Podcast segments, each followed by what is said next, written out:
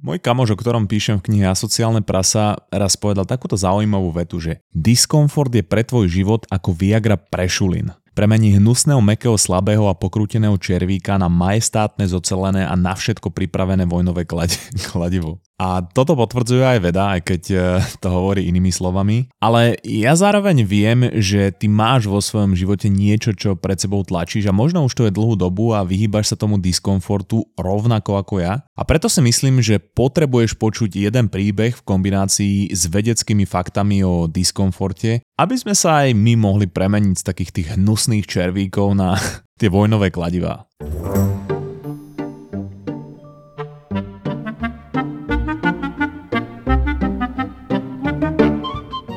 rok v decembri som sa z Mirko presťahoval do nového bytu, pekné bývanie, perfektná poloha a absolútna pohoda. A bolo to v dobe, kedy už bola moja kniha vonku, čiže tesne po tom, čo som zdolal jeden veľký vrchol v mojom živote. A začali mi chodiť také, že prvé reakcie na knihu a ľudia začali písať o tom, že ich to motivovalo ísť do nejakého diskomfortu v nejakej konkrétnej životnej situácii. V tej knihe je totiž kapitola, ktorá sa volá, že Into the Unknown, preklade do neznáma. Z môjho skromného a tupého pohľadu najlepšia a najdôležitejšia kapitola celej knihy, kde rozprávam o dôležitosti diskomfortu a dôležitosti toho vrhať sa do neznáma. Miliónkrát som totiž v podcaste rozprával o tom, ako mi ten krok do neznáma diskomfort v podobe roku vo Vancouveri zmenil život a dokonca je to podporené aj vedou a preto o tom tak často rozprávam. Samozrejme, príkladom tohto z môjho života nie som len ja, ale aj moji dvaja kamoši, ktorí sa vrátili z Vancouveru so mnou, Kačen a Peters. A napriek tomu, že obaja robia v úplne iných oblastiach, tak majú jedno spoločné. Odkedy sa vrátili z Vancouveru, tak obaja zažívajú v pracovnej oblasti úspech za úspechom, pretože ten krok do neznáma v podobe odchodu a života v Kanade im dal neuveriteľnú kompetenciu, sebavedomie a vybudoval elitný prístup k riešeniu problémov. No a minulý rok pred Vianocami som bol na obede práve s Petersom a hovorili sme o tom, že čo nám tá Kanada dala, spomínali sme na rôzne veci a bavili sa o tom, že napriek tomu, čo sme si tu všetko po navrate na seba naložili, sa to ani neblíži k tomu, e, s čím sme sa museli potýkať e, vo Vancouveri. A on mi hovoril o tom, že mu to chýba a že niekedy premyšľa o tom, že by si niečo podobné zopakoval. Ja som s ním súhlasil, ale zároveň som dodal, že už by som neurobil to, že by som sa tu na všetko vykašľal, nechal tu celý svoj život a všetko, čo som vybudoval a odišiel niekde do zahraničia budovať to od začiatku. No a potom začala debata o tom, že či by bolo možné si také prostredie, ktoré sme mali vo Vancouveri, ktoré nás nútilo každý deň sa posúvať, vybudovať aj tu na Slovensku. Pretože ja som sa mu zveril, že som sa nedávno presťahoval a že veci začali byť až príliš dobré a že v mojom živote je až príliš veľká pohoda. Že hovorím aj e, v podcastoch, aj v tej knihe ľuďom, aby išli do neznáma, aby išli do diskomfortu, ale zároveň som zamýšľal nad tým, že čo robím teraz ja, že sa občas prihovorím cudzím ľuďom, alebo chodím cvičiť, keď sa mi nechce, alebo sa donútim meditovať. Áno, to je občas diskomfort, ale to nie je to, čo sme zažili tam. Ja si asi úplne neviem spomenúť, že kedy naposledy som robil niečo tak nové a neznáme, že som mal z toho strach, že som sa bál, že som pocitoval takú tú neistotu. A preto som potom povedal, že ja nemôžem žiť po zvyšok života z toho, že som bol jeden rok v Kanade a z toho stále čerpať a rozprávať a hlavne keby obyvateľia nejakej krajiny hrali hru, že si dajú nejaký alkohol vždy, keď rozprávam o Kanade,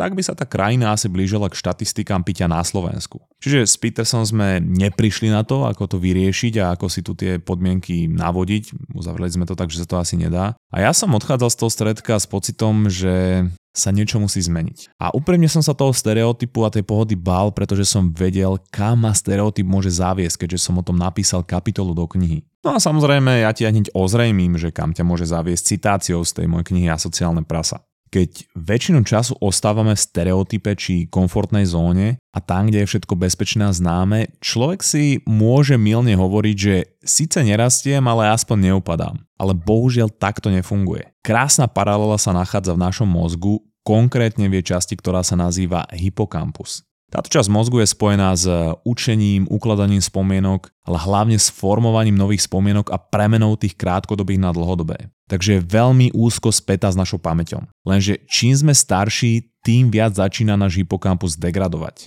To je normálny proces starnutia. A dokonca sa ukazuje, že pri úplne zdravých ľuďoch sa po 50 hypokampus zmenšuje o 1 až 2% ročne.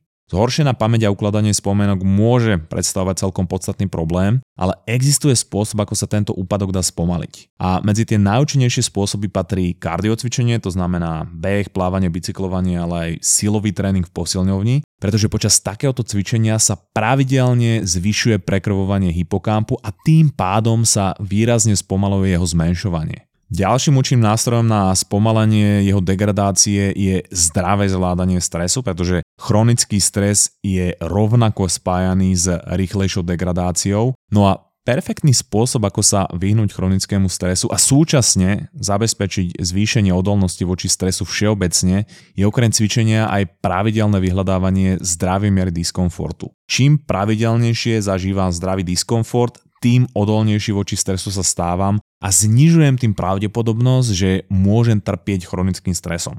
Človek teda môže predpokladať, že relatívne zdravý životný štýl bez stresu, cigarieta, alkoholu by mal logicky viesť k nejakej peknej starobe, ale pravdou je, že to je málo, pretože hypokampus sa bude aj napriek tomu zmenšovať a degradovať. Takže domnienka, že keď nerobím nič zlé, tak aspoň nedegradujem, je v tomto prípade milná. Čiže neplatí, že nič nerobenie je neutrálne, nič nerobenie je degradačné ako v prípade starnutia a hypokampu, tak aj v prípade stereotypu a komfortnej zóny. Skúsi to predstaviť takto.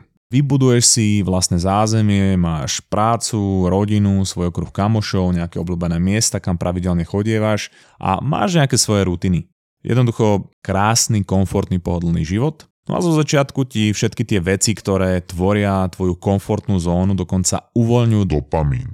Keď máme v živote aktivity a rutiny, ktoré nám vedia zabezpečiť dostatočné uvoľňovanie dopamínu, cítime sa fantasticky a všetko v našom živote sa nám v tomto bode zdá úžasné. My posudzujeme vtedy pozitívnejšie aj seba, náš život a aj ľudí naokolo. Problémom ale je, že najlepším predpokladom uvoľnenia dopamínu je niečo nové, to znamená neznámo a prekvapenie. A ty vieš, že ak robíš niečo stále dookola, tak sa tá dopamínová odozva znižuje. Preto akokoľvek úžasná sa ti tvoja vybudovaná komfortná zóna na začiatku môže javiť, tá skutočnosť, že sa na nej nebude nič meniť, začne časom zmenšovať dopamínovú odozvu. No a ty sa zrazu už necítiš tak dobre na všetkých tých miestach, kam chodíš, nepozeráš sa už tak pozitívne ani na svoju prácu, necítiš sa tak dobre pri svojej rodine a známych a tvoje voľnočasové aktivity ti prinášajú čím ďalej tým menej potešenia. V tvojej komfortnej zóne je tak veľmi málo neznámeho a nového, že tvoja dopaminová odozva sa zmenšuje a preto aj tvoj pozitívny pocit z kvality tvojho života postupne klesá napriek tomu, že sa na ňom nemuselo vôbec nič zmeniť. Máš rovnakú prácu, rodinu, obľúbené miesta a hobby, ale ak do toho nepridávaš nič nové, povedzme objavovanie zážitky a teda aj diskomfort, tak tvojmu dopaminovému systému sa to začne máliť, pretože on chce vždy viac. Stereotyp teda neznamená bezpečie a pohodu, znamená postupný úpadok a degradáciu. Preto cesta k žitiu života ako skúsenosti nevedie cez stereotyp, ale vedie cez prijatie hnutia a filozofie myšlienky into the unknown, ako som ju nazval, alebo teda v preklade, že do neznáma. Ale mne to znie lepšie v angličtine a preto som to tak nazval.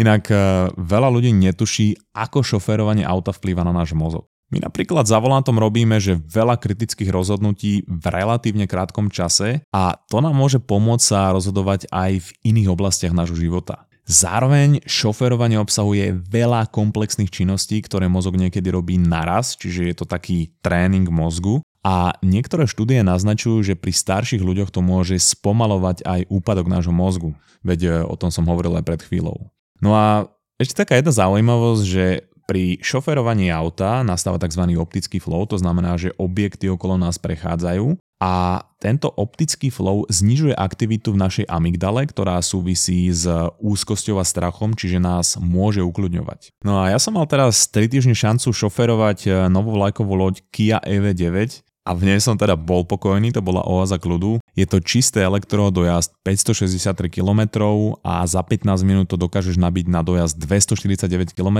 Dokonca tam bola taká vychytávka, že vehicle to load, to znamená, že môžeš napájať svoje elektronické zariadenie do toho auta a to šoférovanie bolo fantastické a ja som každému hovoril, že to vyzerá, aj sa to šoféruje ako nejaká vesmírna loď z budúcnosti, takže čekuj novú Kia EV9, odkaz bude aj v popise epizódy.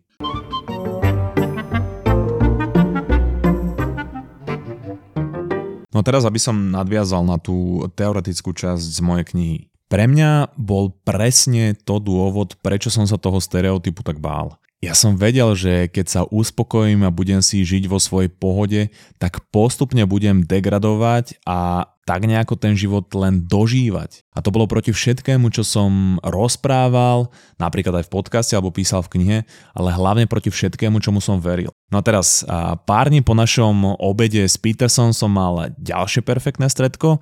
Na sviatky prišla Kaja, to je kamoška z Kanady, ktorá bola súčasťou našej kanadskej rodiny a v Bratislave prespávala u Kačen, tak sme sa stretli všetci traja. No a povedal som im o mojej dileme so stereotypom a o tom, že premýšľam, ako si podobné podmienky ako v Kanade navodiť tu na Slovensku. A zase sme nejako skonštatovali, že sa to asi úplne nedá, pokiaľ sa teda nechcem presťahovať niekde do gelnice a odrezať sa od zvýšku sveta. A začali sme sa baviť o niečom inom. No tak nejako sme prišli k téme šport a Kačen spomínala, že minulý rok dala polmaratón na nejakého Spartana a že tento rok chce ísť maratón na toho najťažšieho Spartana. No a na to Kaja nadviazala niečím, čo ma nútilo neustále sa zamýšľať, pretože ona rozprávala o tom, aké bolo trénovať a absolvovať polovičného Ironmana, ako je vadí to slovo polovičný a že chce ísť celého Ironmana. Pre informáciu, Ironman je elitný pretek a triatlon, ktorý pozostáva z 3,8 km plávania, 180 km na bicykli a 42 km behu. No a čo asi Kaja nevedela, je, že Ironman bol v mojej hlave 5 rokov ja som sa pred 5 rokmi o ňom dozvedel z YouTube kanálu Yes Theory Brutálne som sa na to vtedy namotal, pozeral som kvantum videí triatlonistov, ich prípravy a rutiny a hovoril som si, že to je nemožné, že to ja by som nikdy nemohol dokázať a závidel som tým atlétom a športovcom. A predstavoval som si, aké by to bolo taký pretek absolvovať a potom som sa vrátil do reality, pretože som si povedal, že to ja nikdy nebudem schopný dosiahnuť. Sám seba som presvedčil a pokladal som to za absolútnu istotu, že nie som schopný ísť do takej výzvy. Zaujímavé na tom ale bolo, že Ironman bol celých tých 5 rokov v mojej hlave a stále som mal voči nemu rovnaký obdiv a rešpekt. Ja som mal pocit, ako keby to bolo nejaké volanie, ako keby to bol nejaký vrchol, na ktorý sa môj Gary nafixoval prvýkrát, keď sa o ňom dozvedel. Keď som sa ale k Ironmanovi vrátil teraz, v súčasnosti, tak tam bolo po tých 5 rokoch niečo inak. Dalo by sa povedať, že za tú dobu sa zo mňa stala iná osoba, ktorá počas tých 5 rokov dokázala veľa vecí, o ktorých si kedysi myslela, že nie sú možné. A rovnako som si to myslel aj o Ironmanovi, že to nie je pre mňa možné a preto som tú prípravu nikdy ani neskúsil. Čiže ak by som to mal povedať ako metaforu, tak tá cesta k Ironmanovi v mojej hlave bola zaterasená. Proste tade to sa nedá ísť. Keď som sa tam ale pozrel teraz, tak tá cesta bola zrazu priechodná. Ja som videl cestu, že by sa to dalo uskutočniť. A v tomto bode sa zastavím, pretože je dobré sa vrátiť k jednej teoretickej časti zase z mojej knihy, ktorá dotvára tú skladačku toho, o čom tu celú dobro rozprávam. Ako už vieš, tak Gary, to je vlastne šéf v našej hlave, tak on sa nás snaží vždy smerovať k efektivite všetky procesy automatizuje a hľadá skratky a cesty, ako ušetriť čo najviac energie, ktorú chce potom sústrediť na činnosti, ktoré považuje za dôležité, napríklad tie spojené s prežitím, pretože on si myslí, že je stále na savane. A jedna z ďalších vecí, na ktorú Gary využíva tieto zdroje, je vnímanie a interpretácia všetkého okolo nás, teda reality. A napriek tomu, že my vidíme relatívne ucelený obraz nášho okolia v rámci schopnosti vnímania nášho druhu, tak Gary vynecháva extrémne detaily s cieľom dosiahnuť čo najvyššiu mieru efektivity. Uvedom si, že vnímať každý jeden detail u každej veci a situácie by bolo energeticky dosť náročné, čiže jednoducho povedané, vidíme to, čo potrebujeme vidieť na to, aby sme sa bez problémov vedeli orientovať v našom prostredí. Ak si chceme všímať viacej detailov, či už z okolia, miest alebo vecí, tak vyžaduje si to vedomú snahu alebo nejakú špecifickú situáciu. No a teraz, určité správanie a prostredie je pre nášho Garyho natoľko známe a reflexívne, že si vyžaduje menšie množstvo vnímavosti a teraz potrebuje menej zdrojov a energie. Preto sa veľakrát stáva, že keď e, robíme nejakú činnosť veľmi často, tak si vytvárame aj svalovú pamäť a postupne to začneme robiť automaticky. Takže Gary potrebuje čoraz menej zdrojov na vykonávanie tejto opakovanej činnosti. Lebo ak to robíme často, on to vyhodnocuje ako niečo, čo je dôležité na prežitie. Tým pádom tú činnosť automatizuje a uklada v aktívnej pamäti, čím sa posilňujú prepojenia v mozgu týkajúce sa tejto činnosti. No a teraz e, skôr taká metafora, že predstav si Garyho ako pilota v lietadle. Lietadlo v tomto prípade predstavuje naše telo a Gary pilota. Ak letieme nejakou trasou, ktorou lietame pravidelne, potom vieme, že tá trasa je nám známa a je pre nás jednoduchá. Vtedy Gary nastaví lietadlo na autopilota. No a samozrejme, ak sa počas tohto letu nestane niečo neobvyklé, tak Gary si z neho spätne nebude pamätať skoro nič, pretože to bol pre neho klasický let, ktorý bol identický so stovkami ďalších letov, ktoré na tejto trase absolvoval. Čiže celý ten proces, tá cesta a fungovanie počas nej sú pre Garyho natoľko známe a automatické, že si nevyžadujú veľa jeho pozornosti. Keď Gary ide v režime autopilota, tak my máme dojem, že naša cesta trvala oveľa kratšie. Takže Gary nemusel ukladať veľa detajlov z tej cesty, keďže ju absolvoval už mnohokrát a preto množstvo spomienok a podrobností, ktoré počas nej vnímal, je také malé, že spätne vyhodnocujeme, že tá cesta musela trvať neskutočne krátko. Ten časový úsek sa reálne nezmenil,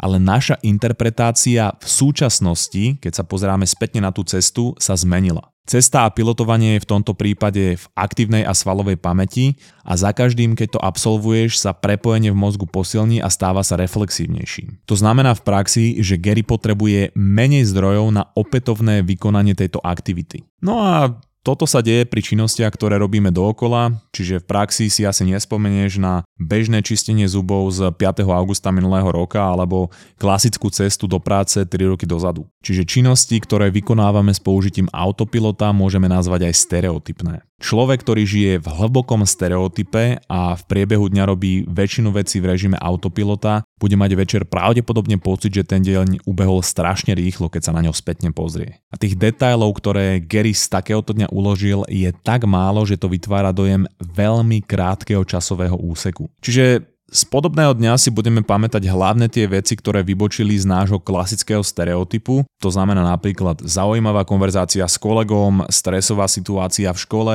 neočakávané stretnutie nejakého starého známeho alebo objavenie nového vzrušujúceho miesta alebo novej reštaurácie alebo spoznanie niekoho nového. Toto je niečo, čo pre Garyho nie je reflexívne a preto vtedy musí vypnúť autopilota. Aj toto je jeden z dôvodov, prečo sa ľuďom, ako postupne starnú, môže zdať, že im život uteká čím ďalej tým rýchlejšie, pretože majú vytvorené rutiny, ktoré stále viac automatizujú a pre ich Garyho to je minimum detailov na uloženie. No a potom sa im dni zlievajú dokopy, potom sa im zlievajú dokopy aj týždne, mesiace a na konci to môžu byť aj roky. A tento proces môžeme nazvať pretekanie života pomedzi prsty a toto bola pre mňa vždy nočná mora. Ja mám to šťastie, že som sa dostal na toto fantastické a krásne miesto, ktoré voláme Zem a ja som to dostal pri najlepšom zo pár dekád. A keď si predstavím, že tých zo pár dekád využijem nejakým hľadaním rozptylov v stereotype doma na gauči s istotou, že mi život preteká medzi prstami, tak to je pre mňa definícia pekla. A zároveň som vedel, že cesta z tohto pekla vedie len cez diskomfort, pretože cesta zo stereotypu vedie cez niečo nové a neznáme, preto som tú filozofiu nazval Into the Unknown, ale my vieme, že náš Gary sa neznámeho bojí rovnako ako ja stereotypu a preto to je vždy pre neho diskomfort, keď má z neho vystúpiť. No a teraz eh, späť k môjmu príbehu. Pár dní po tom stredku s Kačena Kajou som mal Ironmana stále v hlave tak som zavolal človeku, ktorý je prostoduchý rovnako ako ja, teda môjmu bratovi, a predstavil som mu ten nápad s Ironmanom. No a keďže sme spolu vyrastali, tak sme podobne postihnutí a preto máme aj rovnaký pohľad na Ironmana a Paťa mi povedal, že jasné, že by do toho išiel, že on je tiež na to brutálne namotaný. Zlom ale nastal deň pred Vianocami. My sme boli u bratranca a hrali sme spoločenské hry po pár hodinách som išiel vyvetrať baklažán, a.k.a. vymočiť sa a brat medzi tým povedal u stolu nápad s tým Ironmanom, o ktorom sme sa pár dní dozadu bavili. A keď som sa vrátil ku stolu, tak som si vypočul 30 minútovú prednášku o tom, ako ja nikdy nič podobné ako Ironmana nebudem schopný absolvovať, ako v mojom prípade sa to nedá a bla bla bla. A tam nastal taký moment, kedy som začal cítiť brutálny strach. Pretože aj keď som to v ten moment ešte nevedel, tak môj Gary sa pri tom, keď mu niekto povedal, že to nikdy nedokáže, rozhodol, že to musí urobiť. Tak môj Gary proste funguje, proste taký tupec ako ja. Samozrejme, vtedy môj Gary nepokladal za dôležité, aby mi to oznámil, že sa rozhodol a preto som mal teda potom takú dilemu, že ako to uchopiť a na Silvestra sme s Mirkou odleteli na Madejru, tam som sa akože rozhodoval, či do toho ísť a inak toto je tá veľká výzva, o ktorej som rozprával v tej prvej epizóde v novom roku. A teraz ešte než budem pokračovať, tak uh, som chcel len povedať, že to, že rozprávam o tom, že chcem život žiť ako skúsenosť, presne súvisí aj s týmto Ironmanom. A súvisí to s tým, že väčšina z nás, a ja do toho spadám tiež, sa často rozptilujeme práve tými vecami, ktoré nám zabraňujú si užívať ten život ako skúsenosť. Hej? Že vlastne tá skúsenosť žitia nevychádza z hodín na TikToku alebo za televízorom, ale z niečoho úplne iného. A toto viacej rozoberám na Tolde, potom tam rozoberáme aj to, že čo tam ešte vstúpilo, videli sme taký jeden fantastický dokument, ktorý na Toldo tiež hodím a budem rozprávať o tom, ako to celé chceme uchopiť, ako do toho chceme zapojiť aj tú komunitu, chceme rozprávať o tom, ako to vlastne vplýva celé na mozog a rôzne iné detaily. Toto bude v premium sekcii našej aplikácie Toldo, kde každý týždeň dávame jednu celú ďalšiu epizódu. Minulý týždeň tam bola bonusová epizóda, viac ako 20 minútová o porne a o tom, ako to súvisí zase s našim mozgom, ako tá závislosť vlastne funguje. A vlastne tieto bonusové epizódy do tej premium sekcie dávame pre ľudí, ktorí nás na mesačnej báze podporujú malým poplatkom, malou sumou, čiže ja neviem, odpustíš si raz mesačne jedno šláčkové tekvicové frappuccino a nám tým vlastne umožníš sa venovať mozgovej atletike na full time. Odkaz na naše toldo bude v popise epizódy a teraz zase späť k epizóde. Na Madeire som sa teda definitívne rozhodol, vymyslel som koncept, ako to uchopíme a hovorím to verejne tu v podcaste, aby už nebola cesta späť. To znamená, ja som chcel dosiahnuť to, že to poviem čo naj, najviac ľuďom, aby som nevidel cestu ako vycúvať. Oslovili sme trénera Paťa Holešu a zaviazali sme sa, že nás bude trénovať na tejto ceste. A hlavne sme sa rozhodli našu cestu na Ironmana dokumentovať a vydávať pravidelné videá na YouTube, aby sme tým nakopli aj teba akejkoľvek dileme, pred ktorou stojíš, pretože ak dokáže taký prostoduchý kakaďúr ako ja absolvovať niečo, čo pokladá za nemožné, teda Ironmana, tak nie je dôvod, prečo by si ty nemohol alebo nemohla urobiť čokoľvek, čo odkladáš už mesiace a možno roky a čoho sa bojíš. Samozrejme, keď bude prvé video vonku, a ja to poviem aj tu v podcaste, hodím na ňo odkaz, ale pre mňa je ten najväčší dôvod to, že keď som počul, že to nedokážem a môj Gary sa rozhodol, že to musím skúsiť, tak som cítil rovnaký strach, ako keď som sa rozhodol odsťahovať do Kanady a už teraz viem, že to bola skúsenosť, ktorá ma v živote najviac posunula. Konečne som našiel ten spôsob, ako si navodiť podmienky diskomfortu v Kanade tu na Slovensku, aj keď je to iba diskomfort z utrpenia, z ťažkých a dlhých tréningov a z obrovského vrcholu, ktorý musím teraz dolať. Čo je ale na tom najvtipnejšie je, že keď sme sa rozhodli s bratom do toho ísť a povedali sme to tomu bratrancovi, ktorý hovoril, že to nedáme, tak on sa rozhodol ísť do toho s nami. A preto sa aj ty zamyslíš, že čo sú tie veci, ktoré pred sebou už dlho tlačíš alebo sa ich bojíš, pretože to je pre teba kompas toho, na čo by si sa mal alebo mala zamerať. Tam, kde je strach, tam je posun, pretože to je neznámo, teda filozofia Into the Unknown, do ktorej som ťa teraz, či chceš alebo nechceš, namočil. A ty už odo mňa vieš, že komfortná zóna je síce perfektné miesto na prežívanie, ale nie na žitie tvojho života.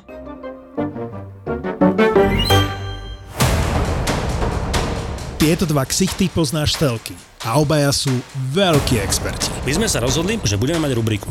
Rubrika sa bude volať Koko týždňa. Jeden je bývalý hráč, druhý komentátor. Prídem raz Na Ferrari.